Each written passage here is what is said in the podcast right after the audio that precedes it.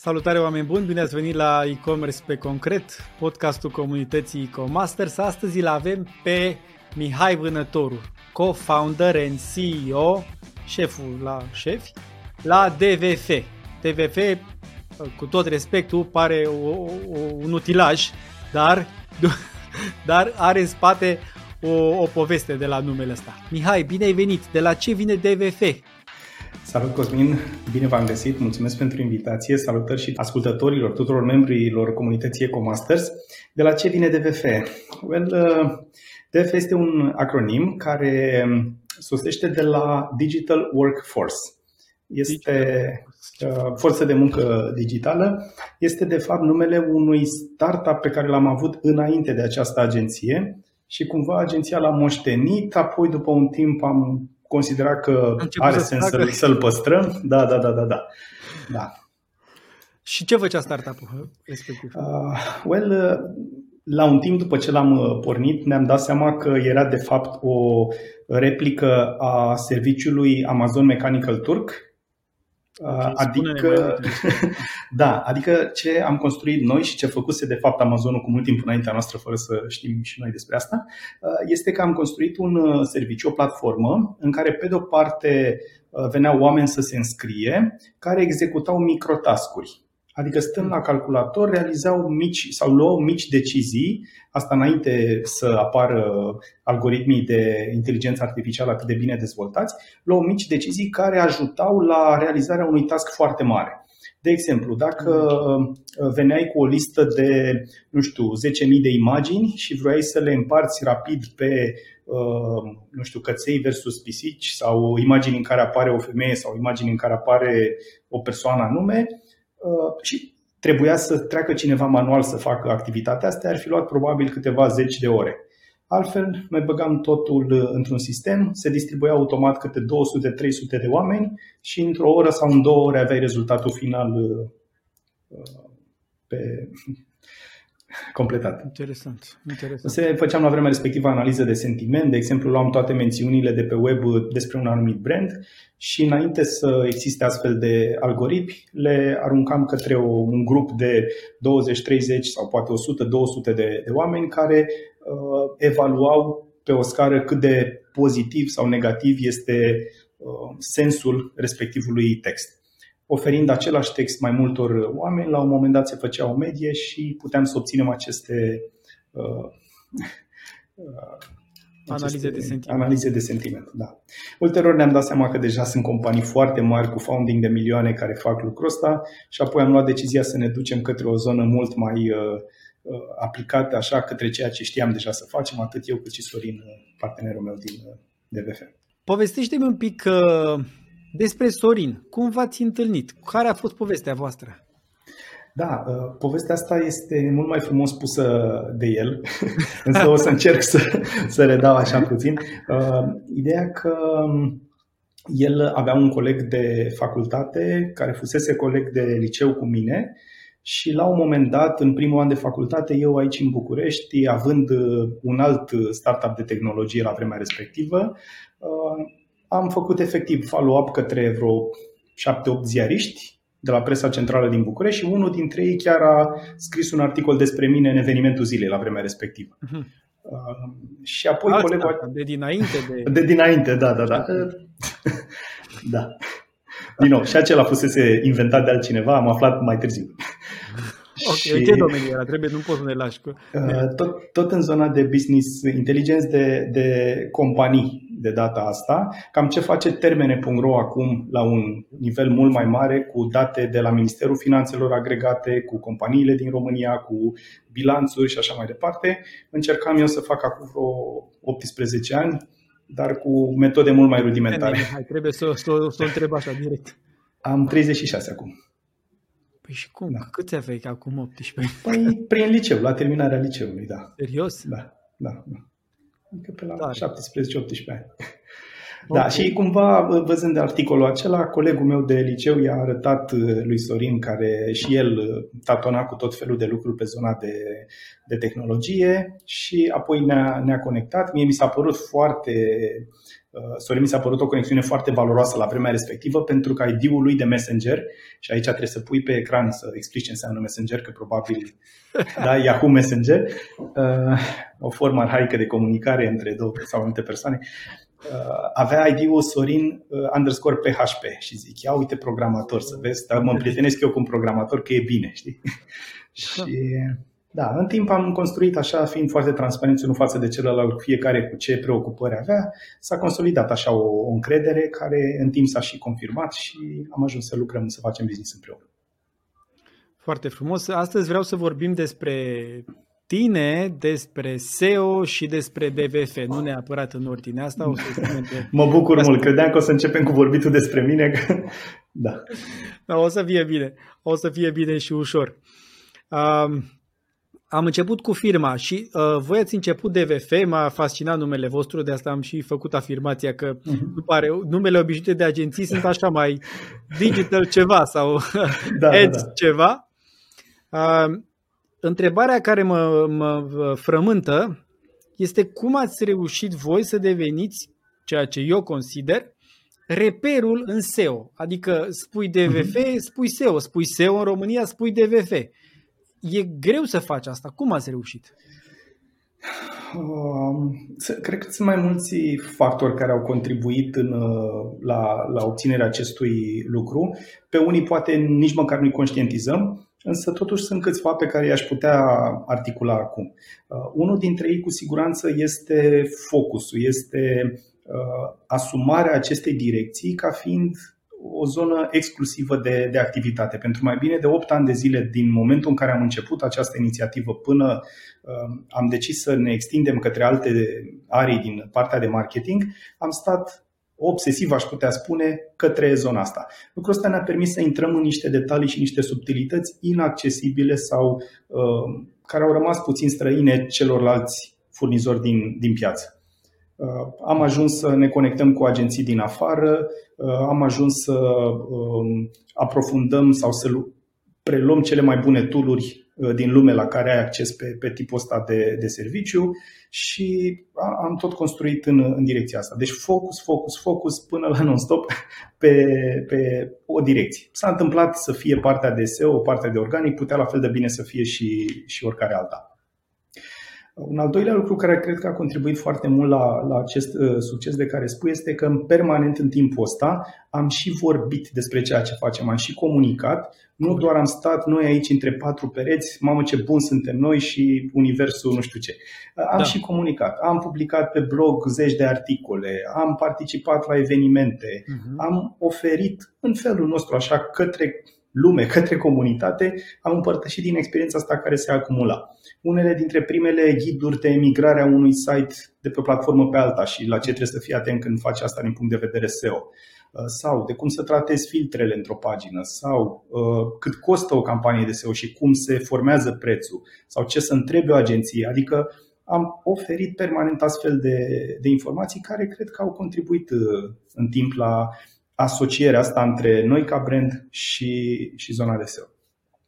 Uh, un alt lucru iar care cred că a ajutat destul de mult a fost și uh, o anumită constanță în ceea ce privește branding-ul. Adică am căutat să evităm în tot timpul ăsta să schimbăm culori, să schimbăm uh, denumiri, să schimbăm mhm. așa. Și apoi s-au întărit, s-au consolidat niște repere, chiar și vizuale, în relație cu anumite cuvinte cheie, să spunem, respectiv din zona asta de, de SEO.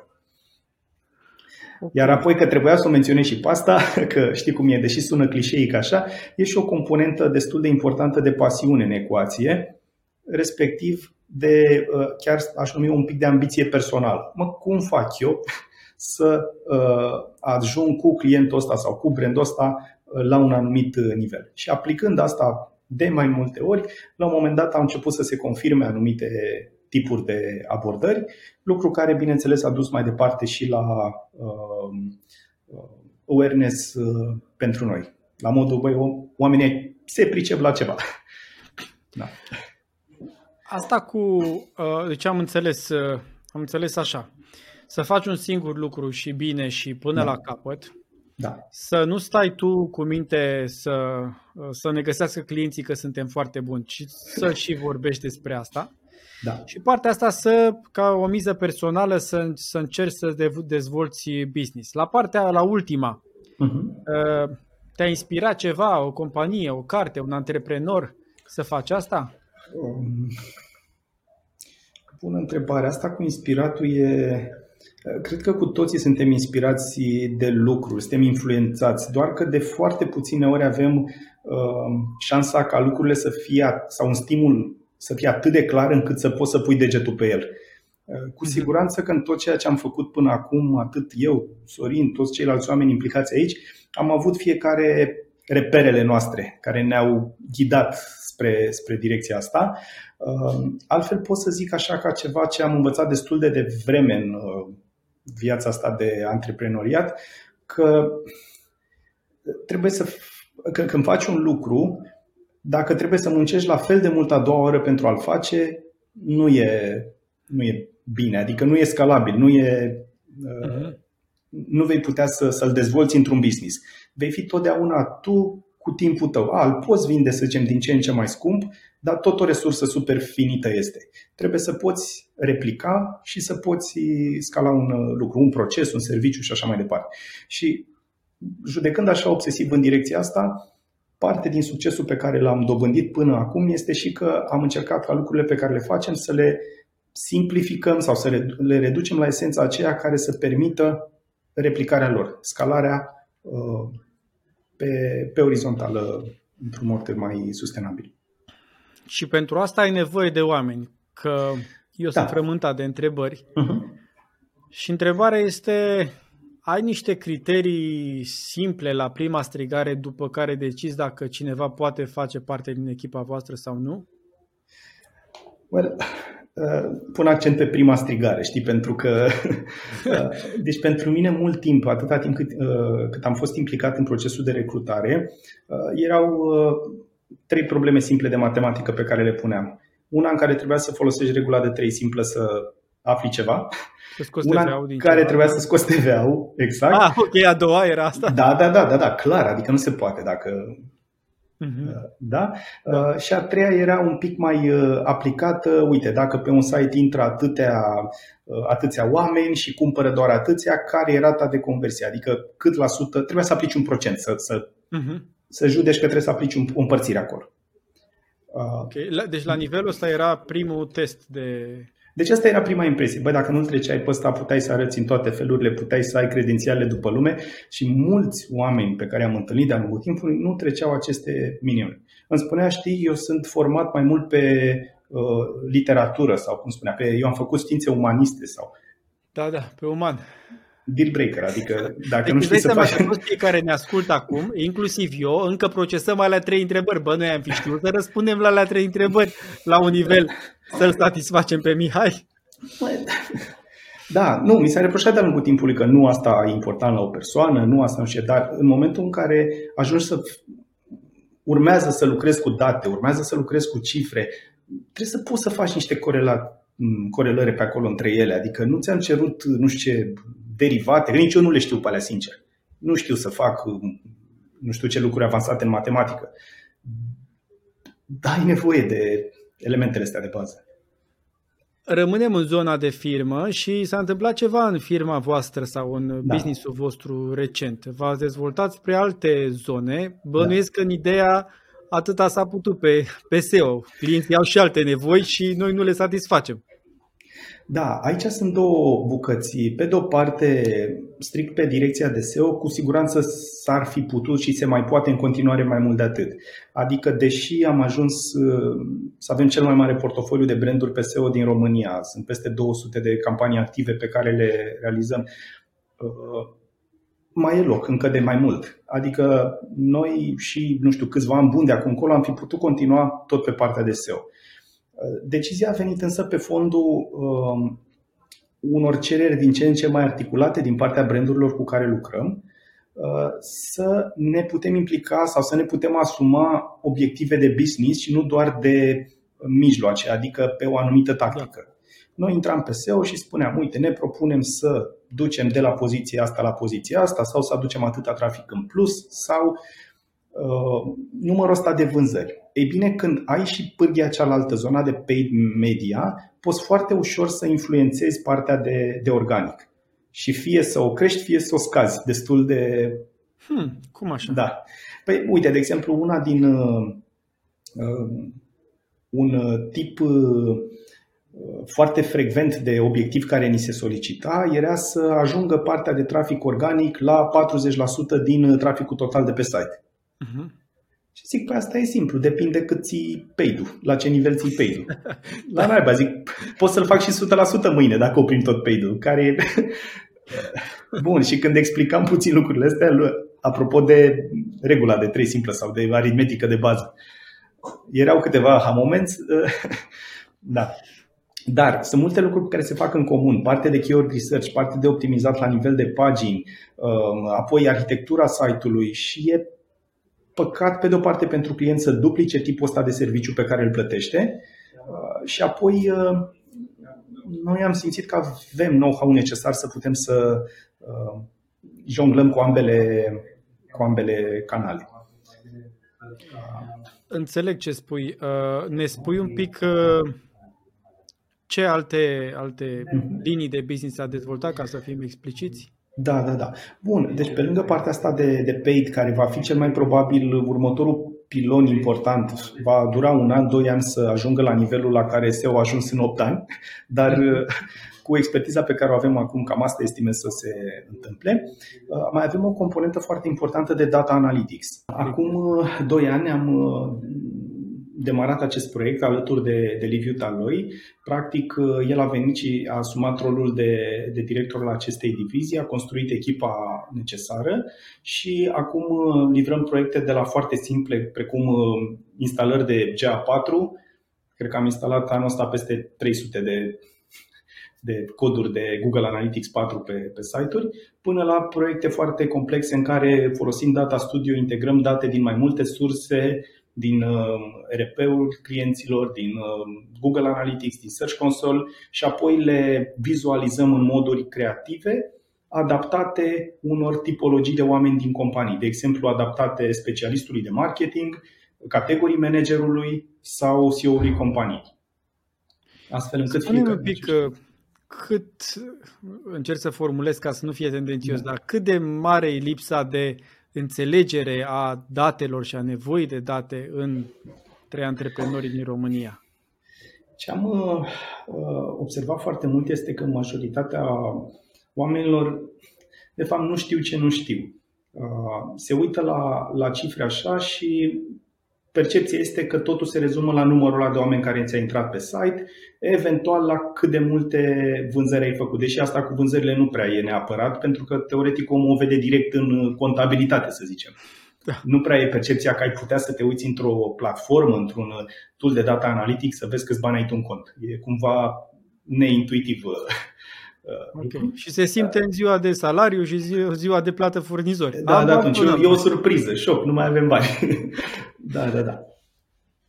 Uh, altfel însă, cum uh, în momentul în care noi am învățat în timp puterea exemplului, cât de, cât de important este să poți arăta și avem studii de caz, să zicem, adică avem exemple de site-uri, exemple de magazine online în care intrăm. Zic, hai să ne uităm la un magazin online să vezi cam cum se pot vedea lucrurile.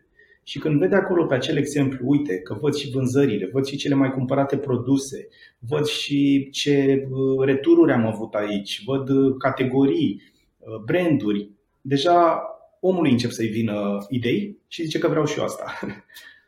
Clar. Da. Clar.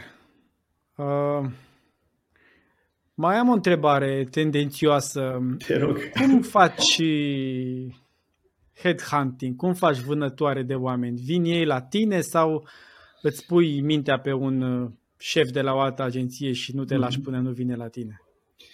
Uh, așa, în uh, sensul clasic, headhunting nu prea am făcut de-a lungul timpului, deși este cam elementul cel mai important pe care ar trebui să-l faci ca să crești ca și companie. Adică ar trebui să-ți alegi oameni și să-i vânezi. Uh-huh. Din uh, diferite pricini, să zicem, ne-am tot focusat. Ba pe produs, ba pe echipă, ba pe ce în grădină aici și mai puțin am avut ocazia să, să vânăm în afară.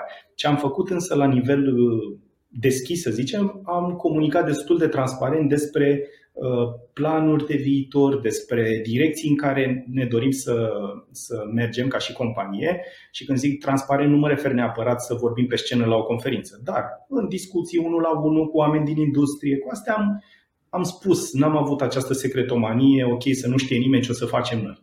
Din aceste discuții au început să apară sinergii. La un moment dat cineva a venit și a spus, ok, dar din viitorul ăsta mi-ar plăcea să fac parte.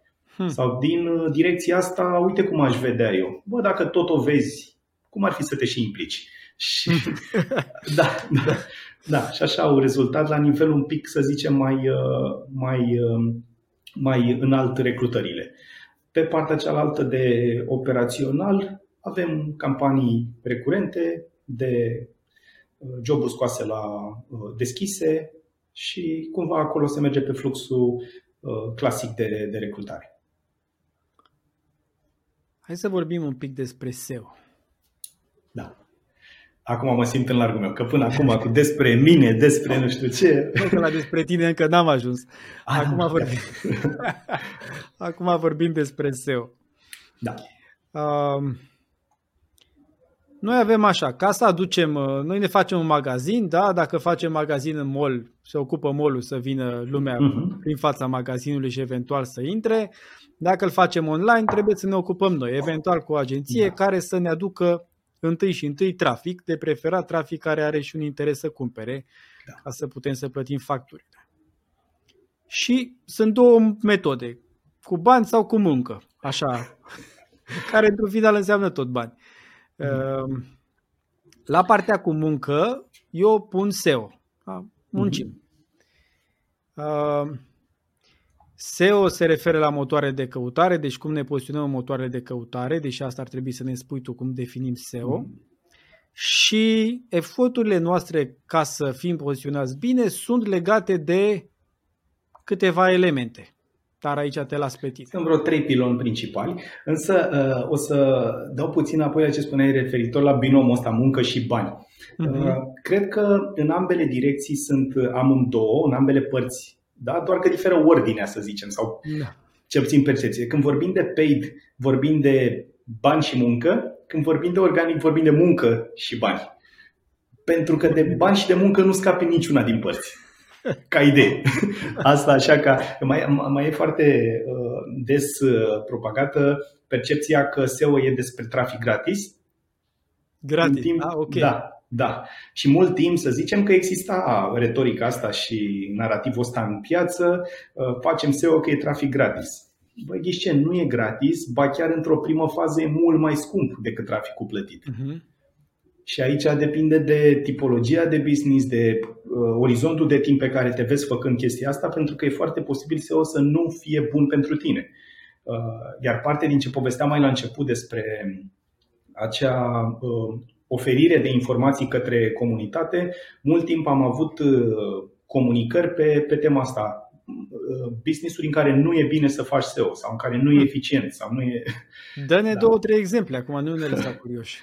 Păi uite, am avut, de exemplu, chiar recent m-am uitat la o florărie online uh, unde chiar și pe locul întâi în Google pentru cuvintele relevante primești mai puțin de 1% rată de click.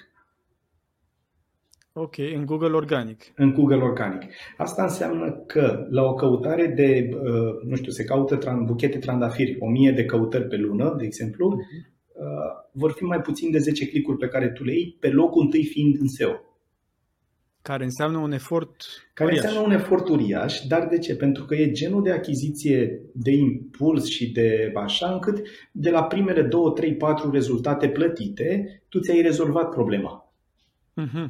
N-ai de ce să faci research-ul vieții, să te duci în uh, rezultatul al cincelea, care e primul din organic, să compari tu două buchete de trandafiri de la site-uri diferite sau Da? Sau mai sunt tractări auto, medicină de urgență. Sunt o serie de direcții la care partea de SEO nu, nu justifică. Da, da, instalații de blocări uși, mă gândesc. Exact, exact. Sau, de exemplu, dacă volumele de căutări sunt foarte mici, fie, nu știu, aduci și vinzi cafea făcută, nu știu, pe dealurile, nu știu care, din Patagon. Uh, volumele de căutări sunt atât de mici încât probabil le poți acapara pe toate cu, nu știu, 100 de lei pe lună buget de ads. Nu are sens să-ți bați capul să te duci în partea de organic. Am multe, multe întrebări, încerc să mi le ponterez, să ne ținem într-un uh, timp rezonabil. Dar una dintre ele este ce, care e comportamentul oamenilor când văd ad în fața unui, unui rezultat de căutare. Uh-huh. Nu, reformulez. Prima întrebare e dacă văd ad. A doua, Aici vreau să te, urma să te corectez că uh, conform, uh, n-am acum la îndemână să, exact de unde să citesc, dar a fost un studiu recent, efectiv oamenii nu conștientizează partea de ed uh, acolo pusă. Deci e tot una, rezultatele căutării sunt aceleași. Și într-un final sunt rezultatele căutării, ambele sunt rezultatele da, da, da, căutării. Da. Și da. acum sunt și destul de relevante, adică și edurile care apar, Google a perfectat foarte bine chestia asta, păi chiar îți oferă informație de care ai nevoie.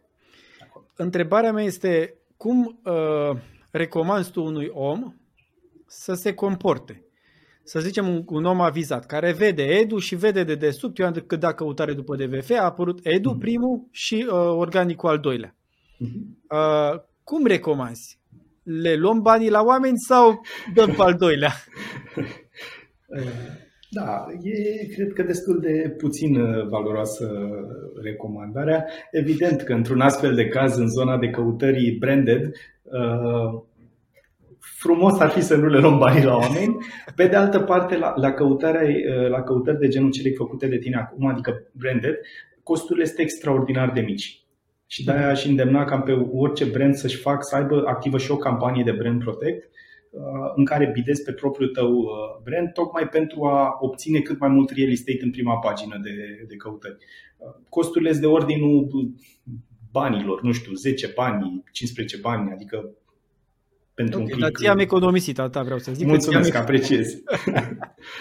da. Ok, dar legat de, de logica unui om care caută, să zicem un mm-hmm. produs obișnuit, nu un produs de mhm. urgență. Mm-hmm. Să zicem pantofi de alergare. Da. Uh, cum ar trebui să gândească el? Poate nu e cea mai bine formulată întrebare, mm-hmm. dar cum ar trebui să gândească? Că dacă oamenii ăștia au plătit ca să apară acolo, sunt mai relevanți ca un interes direct și imediat, versus mm-hmm. oamenii care au muncit să apară mai jos, mm-hmm. care e un alt uh, drum. Uh, munca, munca pe care a depus-o un anumit site să ajungă acolo presupun că nu sensibilizează pe nimeni. Adică pe mine ca utilizator nu mă interesează că cineva a muncit sau nu a muncit să fie pe, pe primul loc în organic. Ce ar trebui însă să te intereseze este că acel rezultat este pe primul loc în organic sau pe al doilea sau pe al treilea, pentru că Google îl consideră cel mai relevant, cea mai relevantă pagină din tot internetul ăsta, din milioane și miliarde de pagini, pentru intenția ta de căutare. Iar Google știe multe lucruri. Și dacă Google, prin tot ceea ce știe, a considerat că acel rezultat, primul din organic, e cel mai relevant posibil din lume pentru intenția ta de căutare, fără niciun alt interes ascuns, adică nu pentru că ar fi plătit în mod special să ajungă acolo, nu pentru că altceva, cred că merită să-i dai o șansă. Aș vrea să ajungem și la interesul ăsta special, și... că am ceva dubii aici. Da. Uh, de obicei, când se merge într-o zonă de paid media, uh, nu vreau să generalizez, dar acolo pentru a susține costul de uh, eduri, de obicei prețul nu este neapărat cel mai competitiv. Și atunci aș îndrăzni să văd așa un reper ca pe zona de organic să poți avea șanse mai mari să găsești uh, deal mai bune la anumite produse.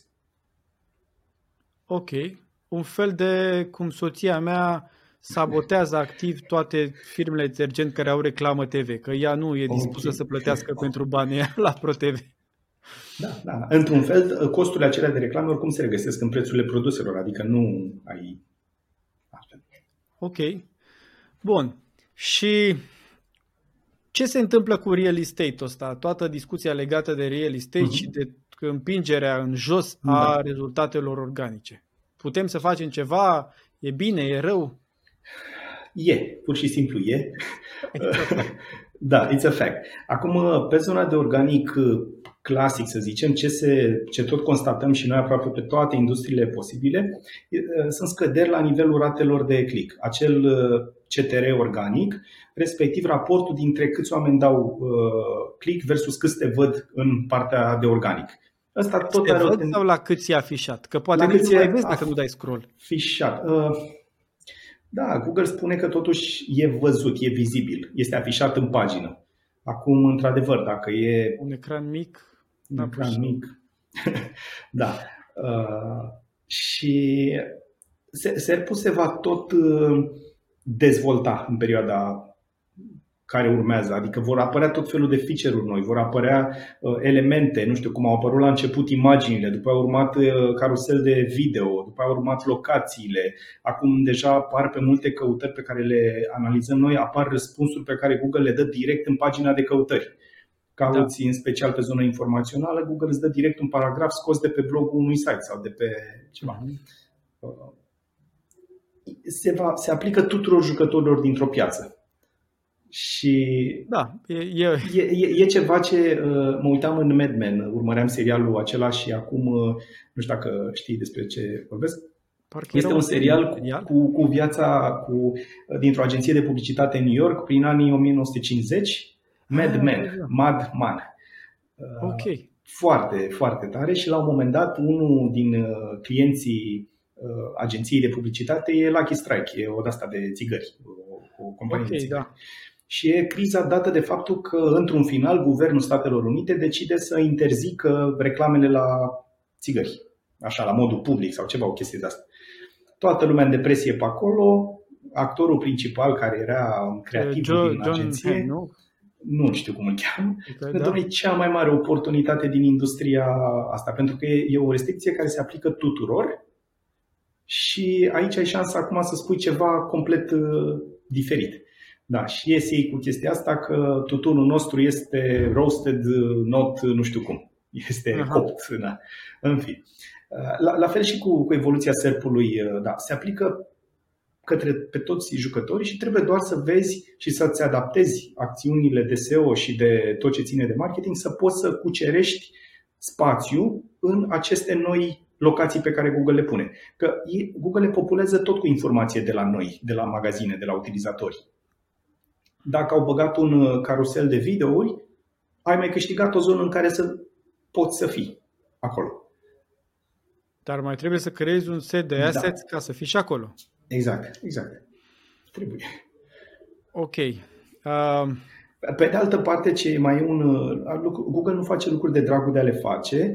În principiu le face urmând uh, modul în care oamenii utilizează rezultatele. De exemplu, când s-au băgat uh, rezultatele de tip imagine direct în, uh, în pagina generală de rezultate de la Google, asta a fost pentru că Google a observat că la multe căutări oamenii se duceau din propria inițiativă pe motorul de imagini. Uh-huh. Și au zis, ok, la acele căutări le tragem direct în uh, serpul principal.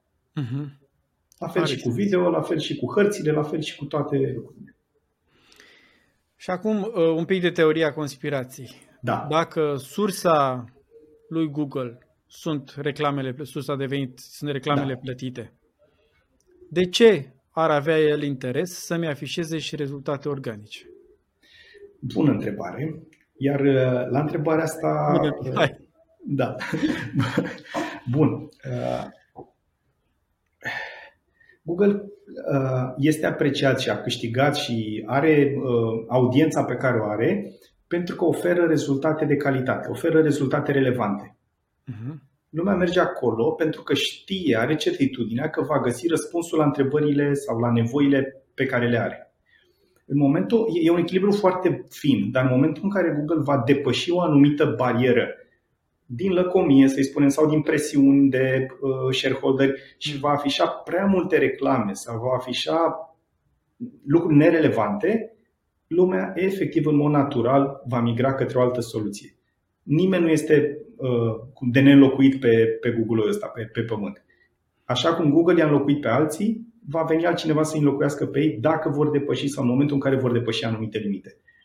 Ei sunt foarte da. atenți la, la aspectul ăsta. Dar totuși, chiar tu ai spus că ei da. se străduie foarte mult ca și rezultatele plătite să fie relevante, ca au un, un quality da, da, da. score, da. au o verificare da, da, da. să fie da, relevante.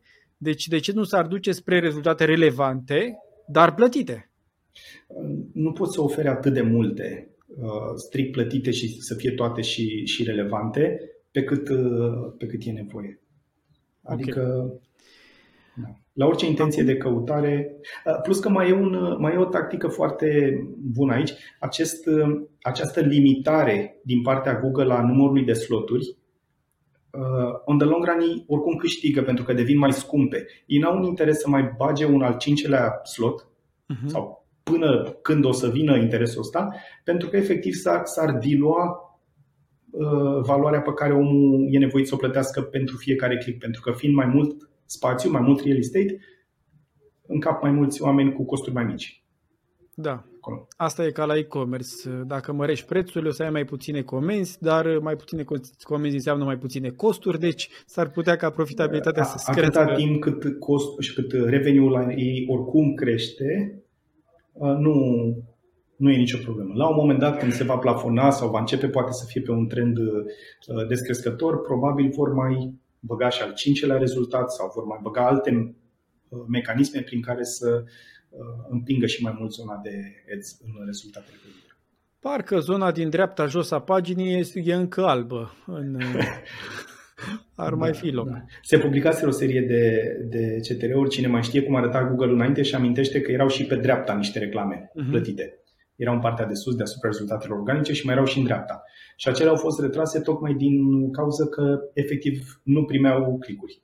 Din uh, uh, eye tracking uh, studies se vedea că lumea nici măcar nu merge până în zona respectivă și atunci le-a, le-au scos uh, complet. Tocmai pentru a rămâne mai puține locații cu rezultate mai bune pentru advertiser, adică la care să și primești ad Și acum întrebarea pe care toți o așteptăm este următoarea. Dacă, asta chiar o aveam pregătită pentru tine, yes, dacă rezultatele din SEO iau, să zicem, șase luni să se vadă, uh-huh. da? sau mai mult timp să se vadă, uh-huh. uh, și există șansa să nu se vadă, adică nu e garantat că lucrul ăsta se va întâmpla, cum gestionez eu decizia mea de a-mi aloca bugetul, că tot banii de marketing uh-huh. sunt, da. între ceva ce s-ar putea să fie vreodată și ceva im- imediat și direct, care uh-huh. este paid-ul. Pentru că da. banii pleacă sigur la agenție de SEO. Da. Rezultatele nu se întorc sigur. La da. paid sigur se întorc sau uh-huh. opresc. Da. Bun, foarte bun și într-adevăr ăsta e de fapt uh, uh, miezul uh, situației și marea, marea provocare în a vinde, să zicem, servicii de SEO. Ai, cred că întrebarea însă pleacă de la o premiză ușor greșită și anume aceea că rezultatele nu se văd decât după N. Noi avem o vorbă sau am observat de-a lungul timpului și o verbalizăm în felul ăsta. Sunt rezultate care se văd și rezultate care se simt în partea de SEO Întreb pe emoțional acum. Se vede foarte, destul de rapid, chiar și după a doua lună, din a doua lună, din a treia lună, se văd lucruri. Adică vezi, de exemplu, că site-ul tău a crescut de pe pagina 7 pe pagina 5 sau pe pagina 3 sau uh, numărul de pagini indexate a crescut de la 100 la 700. Se vede. Leading indicators. Nu plătești da, salarii de leading indicators. Eu știu, dar uh, se vede măcar că ești pe drumul către ceea ce urmează să se simtă. Adică să ajungi în acea primă, primă pagină sau să ajungi pe acele prime poziții cu ce ai nevoie. Odată ajuns însă acolo, uh, tu poți foarte bine, de exemplu, să oprești tot efortul pe care îl ai pe partea de organic și cel puțin câteva luni bune, un an, poate chiar mai mult în funcție de cât de activă este industria ta, vei continua să beneficiezi de roadele acelei uh, investiții. Am înțeles. În funcție de orizontul de timp, în funcție de orizontul de timp la care te raportezi, SEO poate să fie fie cea mai proastă investiție, fie cea mai bună investiție din portofoliul tău de marketing. Deci ca la focul la sobă. Pornești focul la sobă, nu simți nimic uh, o oră. Da, se vede. Aia... da, după aia cine, Da, după aia ține până dimineața. Da, da. da. Uh, e, e exclus să fie situații în care să te trezești după un an de zile că nu s-a întâmplat nu știu ce. Într-un an de zile sunt întâlniri lunare de evaluare, întâlniri trimestriale, sunt o mulțime de indicatori pe care te poți uita să vezi că se întâmplă lucruri. Iar apoi depinde de așteptări. Da. Spune-ne un pic despre de ce n-ar trebui să ne străduim pe cuvinte generice uh-huh. care nu manifestă inter- intenție de cumpărare și apoi spun așa ca să nu uit, uh, spune te rog, cât de mult ar trebui să fie implicat clientul în decizii de genul pe ce site să publicăm un articol. Uh-huh. Bun. Ok, de ce să nu te străduiești sau să nu-ți faci o obsesie din uh, vanity keywords, din acele cuvinte foarte uh, generice, cum ar fi cărți sau cum ar fi, da. uh, nu știu, laptop. Am, laptop. Uh, dincolo de faptul că acelea sunt oarecum la partea superioară a funnel a funnel de achiziție, cine caută la modul atât de generic nu are neapărat o intenție de căutare bine articulată, acelea sunt mai degrabă, puțin contraintuitiv, sunt uh, Uh, sau rancarea pe acele cuvinte este mai degrabă un rezultat, este mai degrabă o confirmare a faptului că tu ești foarte relevant pe topicul respectiv. Se pleacă mai degrabă de la bază sau să zicem de la mijlocul piramidei pentru ca la un moment dat să se ajungă la vârful uh, acelei. Adică tu vei începe să, uh, să-ți optimizezi site-ul pentru diferitele tipuri de laptopuri, pe branduri, pe configurații, pe mai multe lucruri, în momentul în care uh, topicul respectiv este cucerit într-o anumită măsură și ești relevant pe mai multe uh, astfel de intenții, Google natural te va pune și pe căutarea generală. Și vei, vei apărea pe ea chiar dacă nu ai făcut specific eforturi pe, pe acel vârf. Asta, de exemplu, se aplică, știu că e un indicator care da. mi arată, să zicem, puterea site-ului Mă gândesc că EMAG, dacă e foarte bun pe o mie de configurații de laptopuri, mm-hmm. Google da. automat da. îl face rele- îl consideră relevant și pe laptop. Exact, exact. Și, și mai sunt apoi un, uh, uh, mai un indicator care ține de volumul căutărilor de, de tip keyword plus brand. Câți oameni intră pe Google și caută laptop EMAG? Mm-hmm. Versus câți oameni, sau bormașină de demand, sau, nu știu, cărămidă Madhouse. Versus câți oameni caută alt brand competitor sau poate simplu. Și am exemple de astfel de construcții, de astfel de cuvinte, unde căutările de tip keyword plus brand sunt mai multe decât căutările de tip keyword, simplu. Adică mai mulți oameni caută bormașină de demand decât bormașină simplu. Și atunci, automat, Google la căutarea asta va afișa acel, uh, acel brand. Am auzit exemplul ăsta în US, l-am mai împărtășit într-un episod o firmă de portofele din uh, metal, dacă știi portofelele de tip card uh, din titanium. Sunt niște ah, mini, okay, mini okay. card holder, mm-hmm. să le zicem, care se cheamă Ridge, Ridge Wallets. Spuneau că sunt deasupra categoriei. Sunt mai multe căutări de Ridge Wallets decât de Wallets da, în, da, în, da. în US. Bun, și, și în România sunt mai multe exemple de genul ăsta. Uh, la EMAG sunt o mulțime, la Dedeman sunt o mulțime, Elefant, Libris au câteva uh-huh. da, unde au ajuns să domine respectiva industrie. Um, iar A doua întrebare... vis-a-vis de implicarea uh-huh. clientului în campania de SEO, este esențial. Deci fără asta, fără o implicare, și prin ce zic implicare? În majoritatea campaniilor de SEO se lucrează pe acești trei piloni. Pe uh, parte de tehnic, adică pe tehnologie, pe relevanță și pe autoritate. Dar chiar așa, la... că nu ai spus, ai zis că ne spui care sunt da. da, deci, uh, mă rog, se stă la bază, se pleacă la bază cu înțelegerea buyer persona, înțelegerea clientului, după care din asta se deduc, se construiește librăria de cuvinte cheie relevante, care pot fi, nu știu, câteva zeci, câteva sute, câteva mii de cuvinte puse pe grupuri, puse pe lucruri. Iar apoi, dacă ne imaginăm asta ca două elemente de fundație suprapuse, urmează trei piloni verticali în sensul că sunt, trebuie mers în paralel pe ei și sunt de aceeași importanță. Tehnologie, relevanță și autoritate. Tehnologie, elementele de tehnic uh, pe care le poți identifica cu o mulțime de instrumente la nivelul site-ului, trebuie să-l faci compatibil cu guidelines uh, de la Google în termen de viteză, în termen de experiență, în termen de tehnologii folosite. Iar aici este esențială implicarea clientului pentru că trebuie să discute cu cine a făcut site-ul și să prioritizeze aceste implementări.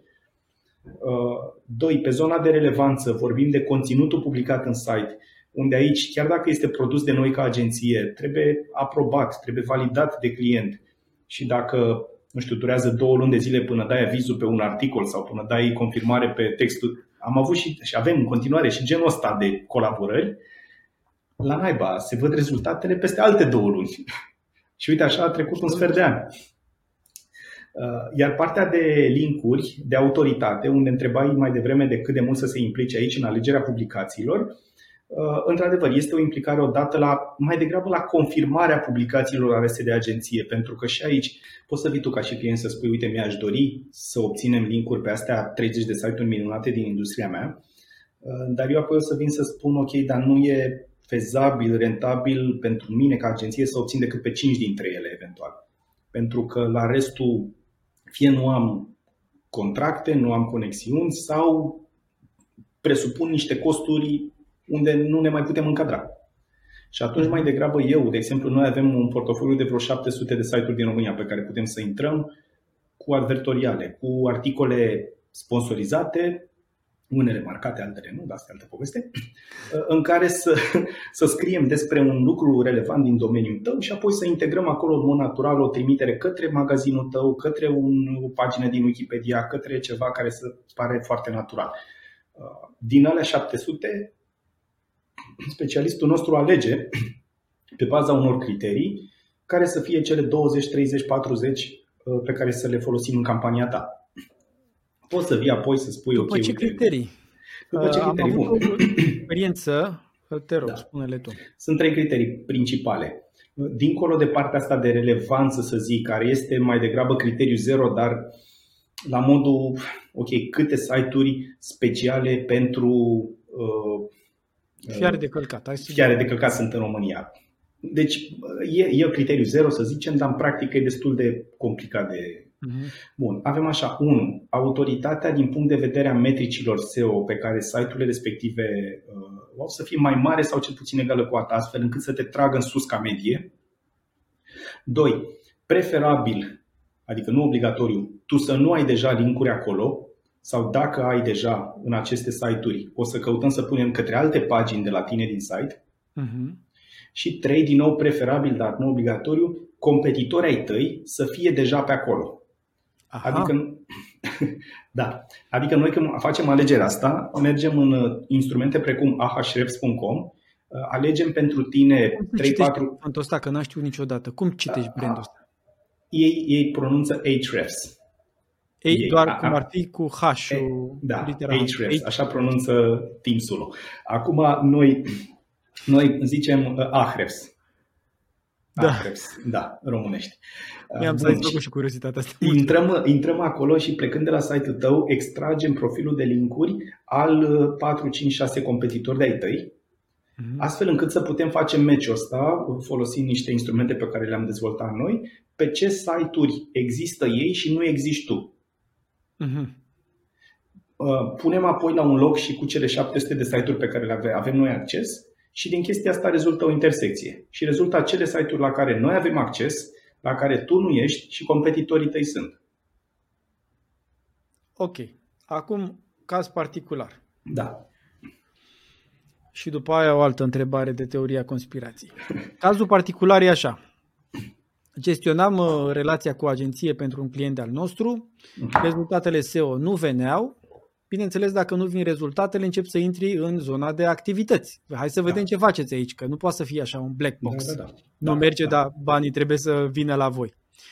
Am intrat în rezultate și am văzut pe ce site-uri publicau articolele. Și articolele erau pe site-uri fără nicio legătură cu subiectul. Adică ceea ce mă duce cu gândul că erau site-uri făcute special pentru a a lua articole, a lua bani pe mhm. articole.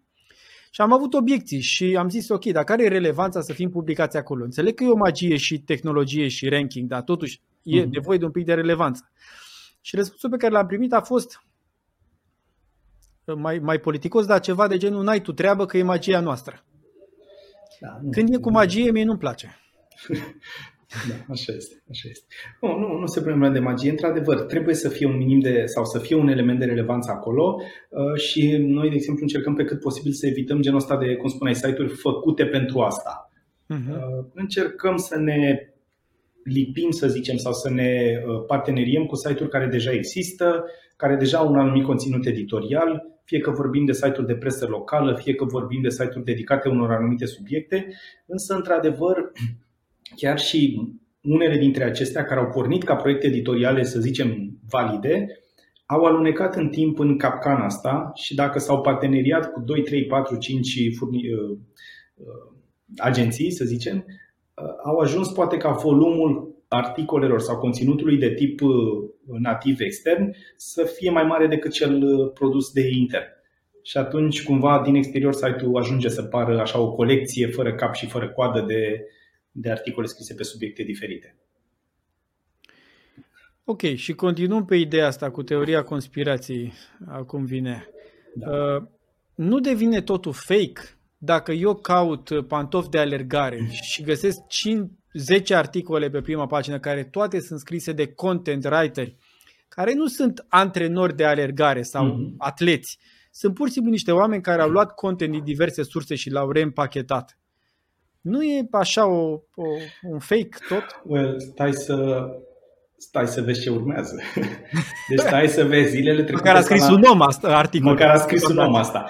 Zilele trecute exista până acum cea mai mare șmecherie, se numea GPT-3. Era un uh, engine de uh, AI făcut de niște americani, cumpărat de cei de la Microsoft, care folosea nu știu câte miliarde de puncte de date, ceva irea. Genera niște texte incredibile. S-a, s-a lansat GPT-4 sau Chat AI, am văzut doar niște demo până acum, e, e ireal. Răspunde la întrebări naturale, adică nu doar că îi dai un topic pe care să genereze el o poveste de pe nu știu unde. E conversațional, deci tu întrebi lucruri și el îți răspunde la modul... Deci s-a terminat cu temele pentru acasă, s-a terminat cu astea. Ah, ok. O, da.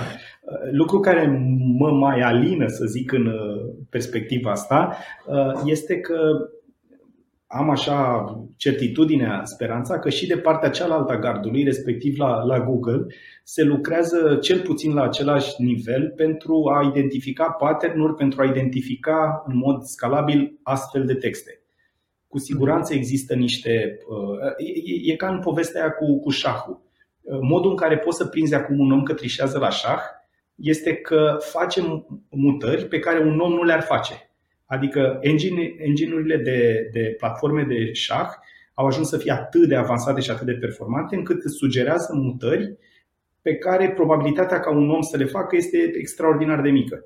Și atunci așa identifică pe cei care uh, trișează. Cel mai probabil similar se va ajunge să identifice texte scrise la modul prea uh, Asta mi-aduce aminte de o, o povestioară pe care am citit-o legat de pianele, pianele digitale sună la fel de bine ca pianele uh, reale? Și cineva a făcut testul ăsta uh, doar cu sunet, știi, ca la testul da, la Pepsi da, cu acolo. Da. Și a spus, un om care nu știe muzică sau nu cântă la un instrument, nu-și dă mm. seama. Clar, n-are cum să-și dea seama. Da. Un om care cântă la un instrument, au zis ei, de minim 2-3 ani sau un reper, își dă seama. Cum își dă seama? pianul digital e prea perfect. Nu e deloc da, dezacordat. Un pian da, real, în momentul în care ai terminat de acordat, a început deja să se dezacordeze, da, că e un da, proces da, natural. Sună prea perfect. Cred că așa e și cu... Da, da, foarte, foarte posibil. Uh, iar legat de exemplul pe care le dai cu pantofi de alergare, uh, pericolul nu e să găsesc acele uh, articole 10 scrise de temir cine, pentru că e, e exemplu foarte bun de intenție de căutare pentru care Google a înțeles în timp că trebuie să afișeze rezultate tranzacționale, nu rezultate informaționale. Dacă ne uităm de curiozitate acum, pe pantofi de alergare o să găsești preponderent, predominant categorii sau produse listate și nu mhm. articole de blog. de de exemplu, este o, o, un element de bază în partea asta de SEO mai de acum, acum 10 ani când am început noi nu, nu țineai cont, Analiza SERP-ului. Când vreau să ranchez pentru un anumit cuvânt care e important pentru domnul client, trebuie să mă uit ce tip de conținut ranchează Google acolo și apoi decid dacă o să targetez cuvântul ăla printr-un articol de blog sau printr-o categorie sau printr-o pagină de produs, de exemplu. Uh, SERP înseamnă Search, uh, Search Engine Result Page, da. Da. Adică ce vedem noi când dăm o căutare uh-huh. pe, pe Google. Și conține tot, și elemente de da, plătite, da, și video, da, și imagini, da, și da, răspunsuri, da. și Google Maps și... Da. și, și, și sunt și... intenții de căutare la care spuneam, băi, nu are rost să încercăm să intrăm pe SEO în direcția asta, hai mai bine să optimizăm câteva imagini și să apărem acolo sau să facem un video că uite caruselul, adică șansele să mai ajungă cineva la rezultatele organice sunt extraordinar de mici. Și, și de asta a fost nevoie cumva să, să extindem și în zona de paid și în zona de, de Google Maps uh, un serviciu pe care îl avem de ceva timp, să optimizăm locații pentru Google Maps. Mm-hmm. Pentru că sunt, au evoluat foarte mult modurile în care poți să ajungi la uh, să captezi intenția respectivă de căutare. Deci voi ați luat uh, serpul și a zis ce se vede aici? Exact, exact. Google Maps, da, video. Da. Și e un serviciu pentru fiecare plasare și acolo și acolo și acolo. Are sens, are sens. Uh, înainte să trecem la întrebările despre tine. Mamă, ale grele la final. nu, no, nu, no, sunt amuzante. Uh, Zi-mi un pic uh, așa, dacă ai privi în globul de cristal. Uh, care e viitorul SEO? Are un viitor? Nu are un viitor? E o piață în creștere, în scădere? La nivel global, piața de SEO, adică de uh, acest ansamblu de activități pe care le faci pentru a crește vizibilitatea în uh, rezultatele motoarelor de, de căutare, e o piață în creștere. Sunt branduri mai multe care își doresc asta, de exemplu observăm și noi, sunt branduri foarte mari și foarte mari la care poate de un an sau de doi ani începe să fie o chestie cu SEO. Uh-huh. Vor mai tot urma. Da, da, da. Uh, nu, nu cred că se va, mai ales că permanent Uh, pe, uh, pe măsură ce costurile pe paid vor continua să crească și vor tot crește, vor tot crește, va exista așa un ciclu de, de branduri care la un moment dat vor zice, băi, ne ajunge, hai să mai încercăm o dată cu SEO, chiar dacă poate nu au reușit în urmă cu câțiva ani, dar uh, va fi cu siguranță o componentă permanentă din, din strategia de marketing. Mi-aduc aminte că acum, poate 5 ani, am venit la tine și Ți-aduce aminte de discuția noastră și ți-am zis ajută-mă cu SEO pentru uh-huh. activitatea mea de mhm. consultanță, training în e-commerce și mi-a zis, te-ai uitat sau nu știu ce ai făcut și ai zis, bă, nu merită, mai bine le cumperi pe toate. Păi, ce spuneam mai la începutul discuției, da, sunt intenții, sunt domenii, sunt intenții de căutare unde nu, nu are rost, din punctul ăsta de vedere. Însă vorbim aici totuși de uh, unde nu o să moară SEO, la intențiile mari, la trendurile, la nișele mari, la fashion, la produse, la IT, la electronice, la cărți, construcții, toate domeniile astea unde sunt volume foarte mari de căutări. Uh-huh. Deci viitorul... Ce, viitorul ce mă aștept să se întâmple în partea de SEO în așa este că să, să asistăm la o, o creștere uh, din ce în ce mai mare a varietății de medii în care poți să te expui în motorul de căutare. De exemplu, despre voice search se povestește de câțiva ani de zile. N-a ieșit încă, n-a răzbit încă, dar la fel și cu mobile. S-a povestit ani de zile până să ajungă acum la 80% sau mai mult din, toate, din tot traficul de web. Deci vor eu fi nu anumite... înțeleg asta cu mobile, deci eu nu înțeleg. Dacă vreau să-mi iau ceva important, chiar și o pereche de Adidas, da. eu nu caut pe mobile. Mi se pare că e prea mic ecranul ca să iau informații. Nevastă mea cumpără numai după mobile și cumpără în fiecare seară probabil chestii. Da. Da, da. Da. Poate am eu mai multe nevoi de informare, adică să decid cei mai buni Adidas sau nu știu. Bine, asta e doar un exemplu. Da. Deci, nu, nu sunt target. Nu. Da, iar așa, da. trebuie să ne uităm la, la trenduri pentru că e riscul, este tentația foarte mare să judecăm piața prin perspectiva experienței da. noastre personale, însă cum mai spun de multe ori și colegilor din agenție și clienților, nu suntem reprezentativi pentru uh-huh. piață. Stăm cu nasul în calculator toată ziua, uh, butonăm la lucrurile astea toată ziua, nu suntem reprezentativi ca și comportament pentru utilizatorul normal. Clar. Zimi un pic dintre clienții tăi, zimi o poveste cu un antreprenor care te-a impresionat, pozitiv sau negativ.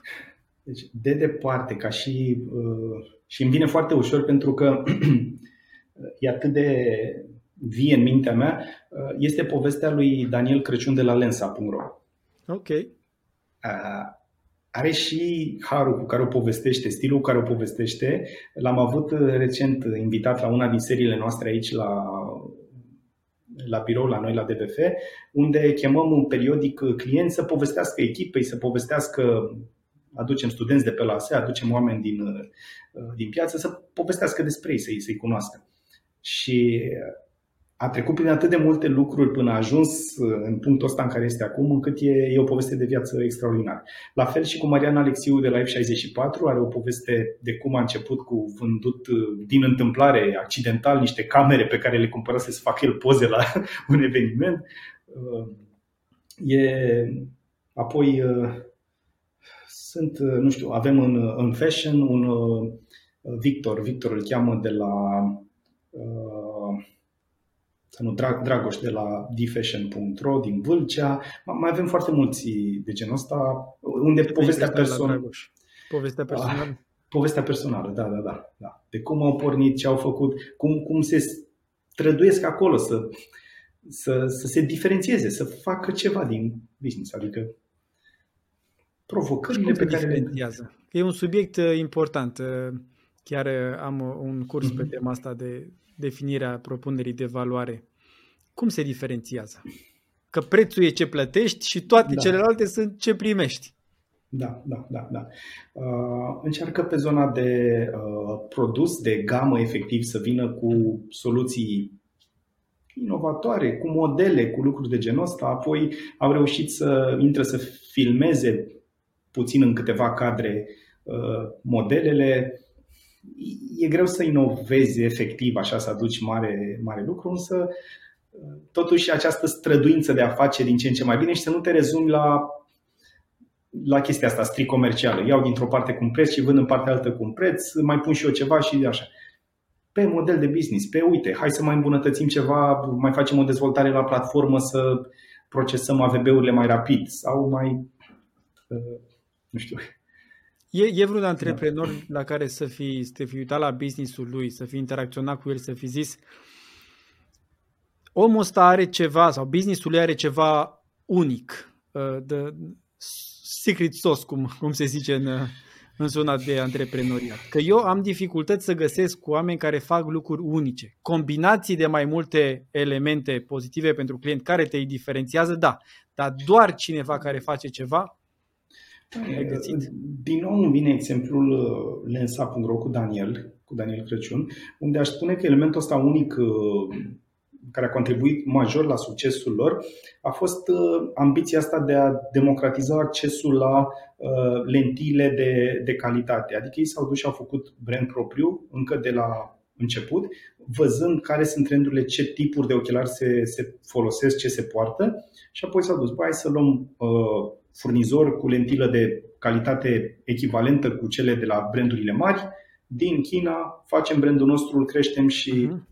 Deci, la orice fel de test obiectiv uh, făcut cu aparate așa, produsul lor este la același nivel cu un produs de, de top, lentile de la același producător, doar că e la o fracție de preț. Uh, și au marjat foarte mult pe chestia asta și efectiv s-a dus vorba și se, se duce Uh-huh. Se, deci se brandul propriu, practic. Brandul propriu, da. Uh-huh. Unde am mai văzut asta cu brandul propriu foarte puternic, aș putea spune, da. Și iar când ai, ai framat întrebarea, ai, ai zis de antreprenori. Eu am în minte și multe branduri cu care lucrăm care nu sunt antreprenoriale. Da, da, Aici, în, în vine foarte așa de succes este uh, exemplul celor de la Dr. Max, unde au început acum nu știu, trei ani în România, nici trei ani poate, iar asta, astăzi au ajuns la niște cifre extraordinar de mari și acolo uh, este iar așa un om sau un nucleu de oameni care au avut obsesia asta către digital, către online, către online, către online, pentru că era foarte confortabil să rămâi în zona tradițională, în zona de uh-huh. retail clasic, de farmacii clasice, dar uh, a confirmat, să zicem, efortul Deci un focus pe, pe digital. Da. Ce, ce KPI urmărești tu personal în businessul tău Și ce KPI, oarecum în oglindă, ar trebui să urmărească un antreprenor în zona asta noastră de e-commerce, de digital? Uh, da, sunt evident KPI pe de o parte legați de uh, performanța financiară. Adică o să spun o serie de lucruri care nu sunt neapărat în ordinea asta, dar toate trebuie văzute. Pe zona financiară mă uit și eu, bineînțeles, alături de colega mea de la financiar, la cum stăm cu cash flow. Cash flow is mhm. king. Adică să ne asigurăm că în momentul în care se apropie data de salarii, sunt toți banii necesari, urmează să vină taxele de plată, sunt toți banii necesari acolo, că poți să fii tu pe hârtie oricât de bogat. Dacă nu ai bani în bancă în ziua de salarii, nu mai contează nimic. Uh-huh. Da, și din fericire în 10 ani de când facem business în forma asta n-a fost nicio zi în care să nu avem banii de salarii la momentul respectiv. N-a fost nicio zi la care să nu avem banii de taxe la momentul la care să-i, să-i plătim. Uh, apoi, bineînțeles, ne uităm uh, um, tot în zona asta financiară și la uh, partea de timp de încasare. Este un indicator la care am început de anul ăsta să ne uităm mai atent. Până relativ recent nu ne interesa prea tare, acum însă ne uităm la numărul ăsta de zile care trec în medie până când reușim să încasăm banii, care are o tendință să de creștere, din păcate, însă asta e. Uh, dincolo de zona asta financiară, să zic, unde nu sunt poate de luat niște decizii, ok, ce facem în proiectul ăsta, îl mai tolerăm, mergem mai departe, nu mergem mai departe sau cu furnizorul ăsta renegociem, etc. Ne mutăm apoi pe partea efectiv de, de proiecte, unde mă uit pe de o parte din perspectivă de performanță. Avem niște indicatori în uh, Google Data Studio care preiau datele din conturile tuturor clienților cu care lucrăm și le arată comparat cu anul anterior, cu luna anterioară, mhm. astfel încât uh, brandurile se realocă automat pe, pe cohorte în funcție de indicatorul ăsta.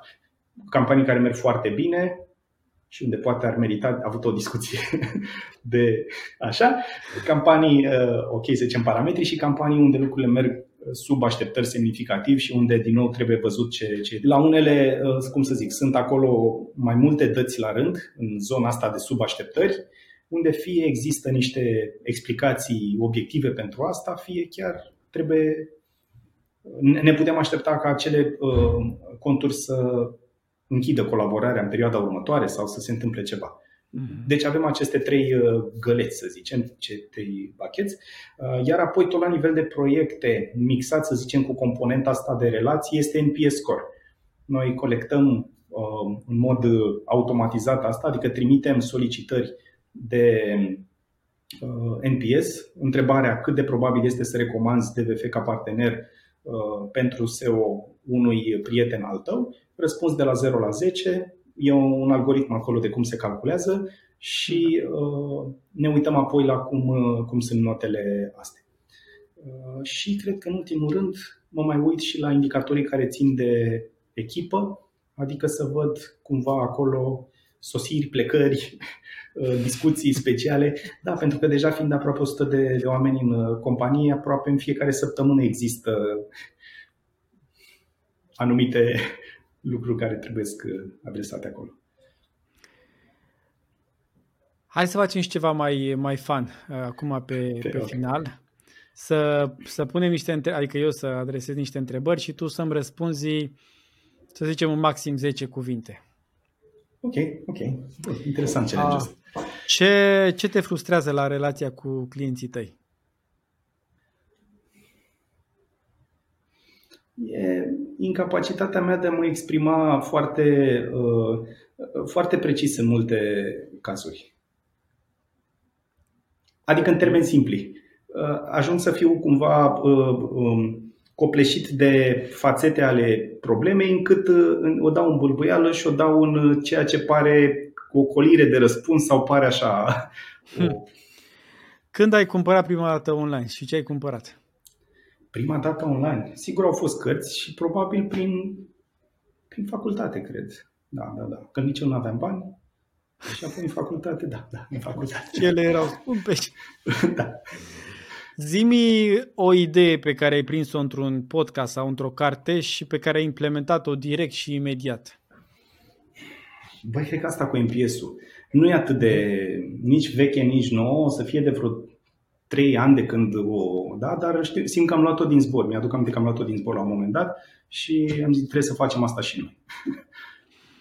Uh, businessurile merg mai bine datorită unei idei geniale sau unei implementări excepționale? Implementare all the way round. Da. Deci, implementare. Deci, am idei geniale în fiecare zi. Dacă vrea cineva din audiență să treacă pe listă, îi trimit 10 idei geniale. Nu e problemă. Planifici sau uh, ce-o fi, o fi? Facem și, și, și, și, dar mai mult planific, da. Mai mult planifici? Da. Uh, ce crede lumea că e ușor în ce faci tu și de fapt e greu? Și de fapt și invers. Ce crede că e greu și de fapt e ușor? Ce crede lumea că e ușor, dar de fapt e greu? Mm. Păi SEO ăsta la modul complicat. Da. Am un prieten, un vecin de... Da, da, da. Păi ce să las? Că am mai auzit eu de SEO ăsta. Am că e mai complicat un pic decât... Da, da, da. Recomandă ce... trei cărți bune. Aha, mă gândeam eu că o să întrebi. Stai Aha. Uh, băi, trei cărți De ce înseamnă să nu pregătești întrebările? Pe care le-am, e le-am citit. pe real? Pe care le-am și citit sau urmează sau le-am cumpărat recent? Sau... Merge și dacă, dacă ți le-ai luat și...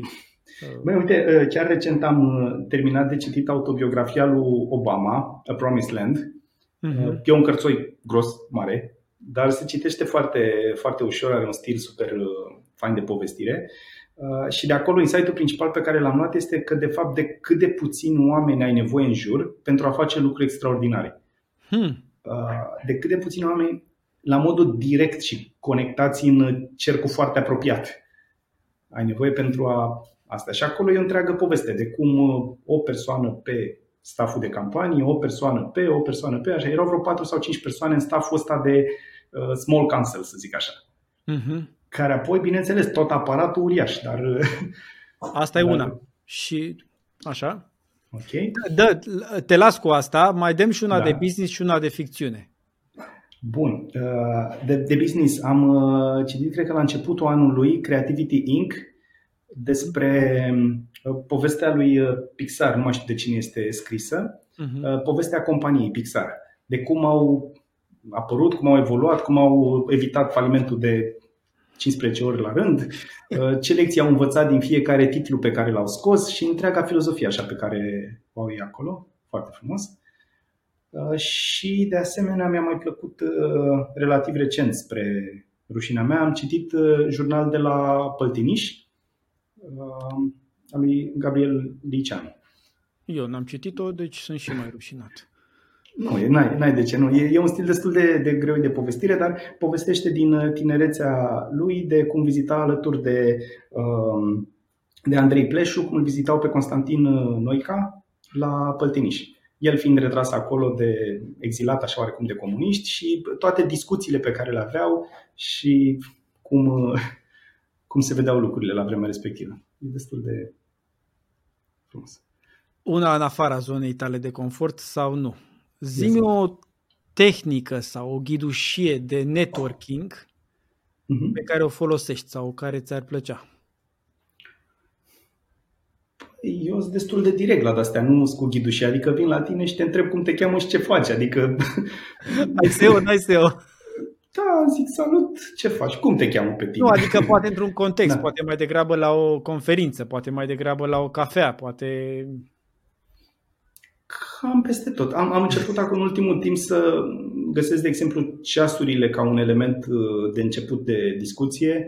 Uh, dacă observ că ai un ceas mai deosebit, uh, evident că ai un anumit interes în direcția aia și încerc să spun și eu două, trei din lucrurile pe care le știu și poate, poate se prinde ceva, dar oricum scopul este să fac pe tine să vorbești despre asta, evident. Ok, deci avem o tehnică aici. Ar, ar putea fi, da. Plus că mai e inegalabilă dacă cunosc persoana, ți-ai făcut ceva la păr. Știi? Întrebare. Da, că de obicei, sigur. Da, mulțumesc, uite, mamă. Da, da, da, da, exact, exact. Dar vai, ce mă bucur că ai observat sau hei, la naiba. Da. Nu prea poți să greșești cu asta, adică. Nu greșești, nu? Uh, ne-am distrat, ne-am distrat suficient. Hai să chem așa cu trei, trei recomandări pentru antreprenorii din România, poate nu neapărat din SEO, poate dintr-o nu, zonă mai largă, de digital sau de e-commerce.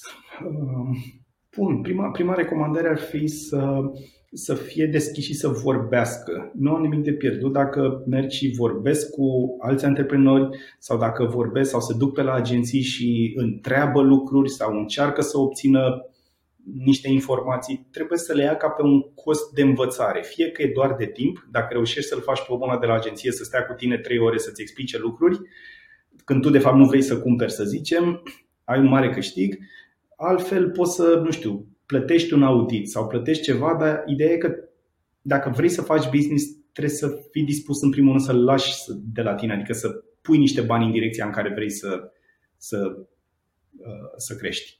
Chiar și Chiar și doar pentru educație. Chiar și doar pentru educație, adică poate să te ajute să eviți niște decizii sau să iei niște decizii foarte importante pentru businessul tău.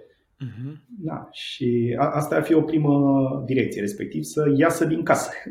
Cu alte cuvinte, acum putem, dragilor, ieșiți din casă, știi? Uh, în al doilea rând, uh, cred că foarte important, mai ales dacă vorbim despre antreprenoriat, să-și trateze pe primii, să-i trateze pe primii 10, 20, 100 de clienți super personal. Vorbiți cu ei la telefon, duceți-vă la ei acasă dacă se poate, fără să fiți creepy, dar încercați să înțelegeți niște lucruri, știi? Adică mă, de ce au cumpărat sau unde văd valoare sau ce ați putea face mai bine. Trebuie să-i știți personal cu nume și prenume, să aveți și în telefon. Dacă au trecut, nu știu, trei luni și n-am mai cumpărat a doua oră, de ce n-ai mai cumpărat a doua oră? Domnul Sândel, ce ați făcut? Păi așa am vorbit? Asta mi-aduce aminte, te, te întrerup de... Am mm. ascultat undeva de oamenii ăștia de la uh, Airbnb care mm-hmm. aveau trei clienți și au zis, bă, hai să vorbim cu oamenii ăștia, clienți. și le-a fost rușine să le zică, noi suntem de la platformă și mai știu dacă ții minte chiar bine, dar cred că s-au dat fotografi. Ne-a trimis șeful să fotografie ca să fie niște poze de calitate, dar ei erau de fapt... Da, da, da, da. foarte frumos. Da, da. Cam ceva de genul ăsta. Adică, ok, fake it till you make it dacă e nevoie, dar păi, trebuie să fii conectat la, la lucrurile astea. Ah, deci am zis vorbește cu alți oameni, am zis să vorbești cu clienții ah, și apoi cred că mai mult punctul 3 e mai degrabă un exercițiu de sinceritate la care îndemn pe, pe oameni. Uh, să tot prospectezi să-ți găsești de ce ăla. Adică, mă, totuși, de ce vreau eu să fac asta? De ce business-ul ăsta? Uh, mhm. Ok, înțeleg că mă aștept să fac și niște bani în direcția asta, dar dincolo de asta sper să fac viața cuiva mai bună sau sper să ajut pe cineva sau un grup de oameni să ceva. Adică care e ce, ce mă mână? Că banii vor apărea destul de târziu, dacă vor apărea. Uh, onoruri, satisfacții de-astea externe, iar e foarte posibil în funcție de businessul pe care îl ai să nu există competiții pe care să le câștigi, să nu există premii. Uh, ți se va pierde dacă nu ești ancorat puternic într-un deced ăsta pe care să-l, să ți-l spui singur sau să ți-l mai amintești între asociații, așa să zici, da mă, dar uite mă că totuși rezolvăm pe direcția asta niște lucruri, uh, ți se va aduce entuziasmul destul de repede și va ajunge să fie o corvoadă și vii la muncă uh, așa în, în durere. Asta mi-aduce aminte de, de o carte care mi-a plăcut uh, Obviously Awesome, dacă pronunț eu bine, uh-huh. despre poziționare și zicea autoarea că una dintre primele întrebări pe care ar trebui să ți le pui este ce ar face lumea dacă tu n-ai exista. Da, și ea promova uh, o aplicație, ceva, parcă în zona de contabilitate sau și spunea uh, o variantă ar fi Excel-ul, da, dar cea mai mare opțiune, dacă noi n-am existat, ar fi just do nothing. Ei n-ar face mm. nimic ca să rezolve problema aia. Și asta era așa o, o lovitură pentru, da, pentru ea. Da, da, da. Mulțumesc că ți-ai luat timp să, să povestim despre SEO în special și despre drumul tău antreprenorial. Văd că s-a întunecat afară, văd în spatele tău da, cum încet, da, da, încet da, da. se duce, mi-am dat seama, da. se, duce, se duce lumina. E 16.39 și deja uh, soarele a apus, uh, dacă ne vine să credem, a apus la și 37 astăzi. La 16.37 apune soarele într-o zi de, de decembrie. Mulțumesc, uh, mulțumesc frumos, Mihai. Eu îți mulțumesc, Cosmin, și aștept întrebări sau alte lucruri de la comunitate. Uh, puteți da de mine ușor. Da, chiar așa, spune-ne acum, unde putem da. da de tine, unde să te caute oamenii? Păi, uh, eu sunt în principiu mihai.arondvf.ro sau pe Google, uh, pe Google, pe Facebook Mihai Vânător, în principiu ar trebui să, să fie ușor de reperat. Da. Mulțumim, spor, spor în toate. Ceau. drag, la fel, mai bine. Pa. Ciao. Dacă ți-a plăcut acest episod de podcast, nu uita să dai subscribe aici pe YouTube ca să fii mereu la zi cu noile episoade e-commerce pe concret. Și am lansat un program complet de antreprenoriat în e-commerce. Urmărește-ne pe paginile noastre de social media, Facebook, Instagram, LinkedIn, pentru că postăm acolo informații și oferte speciale.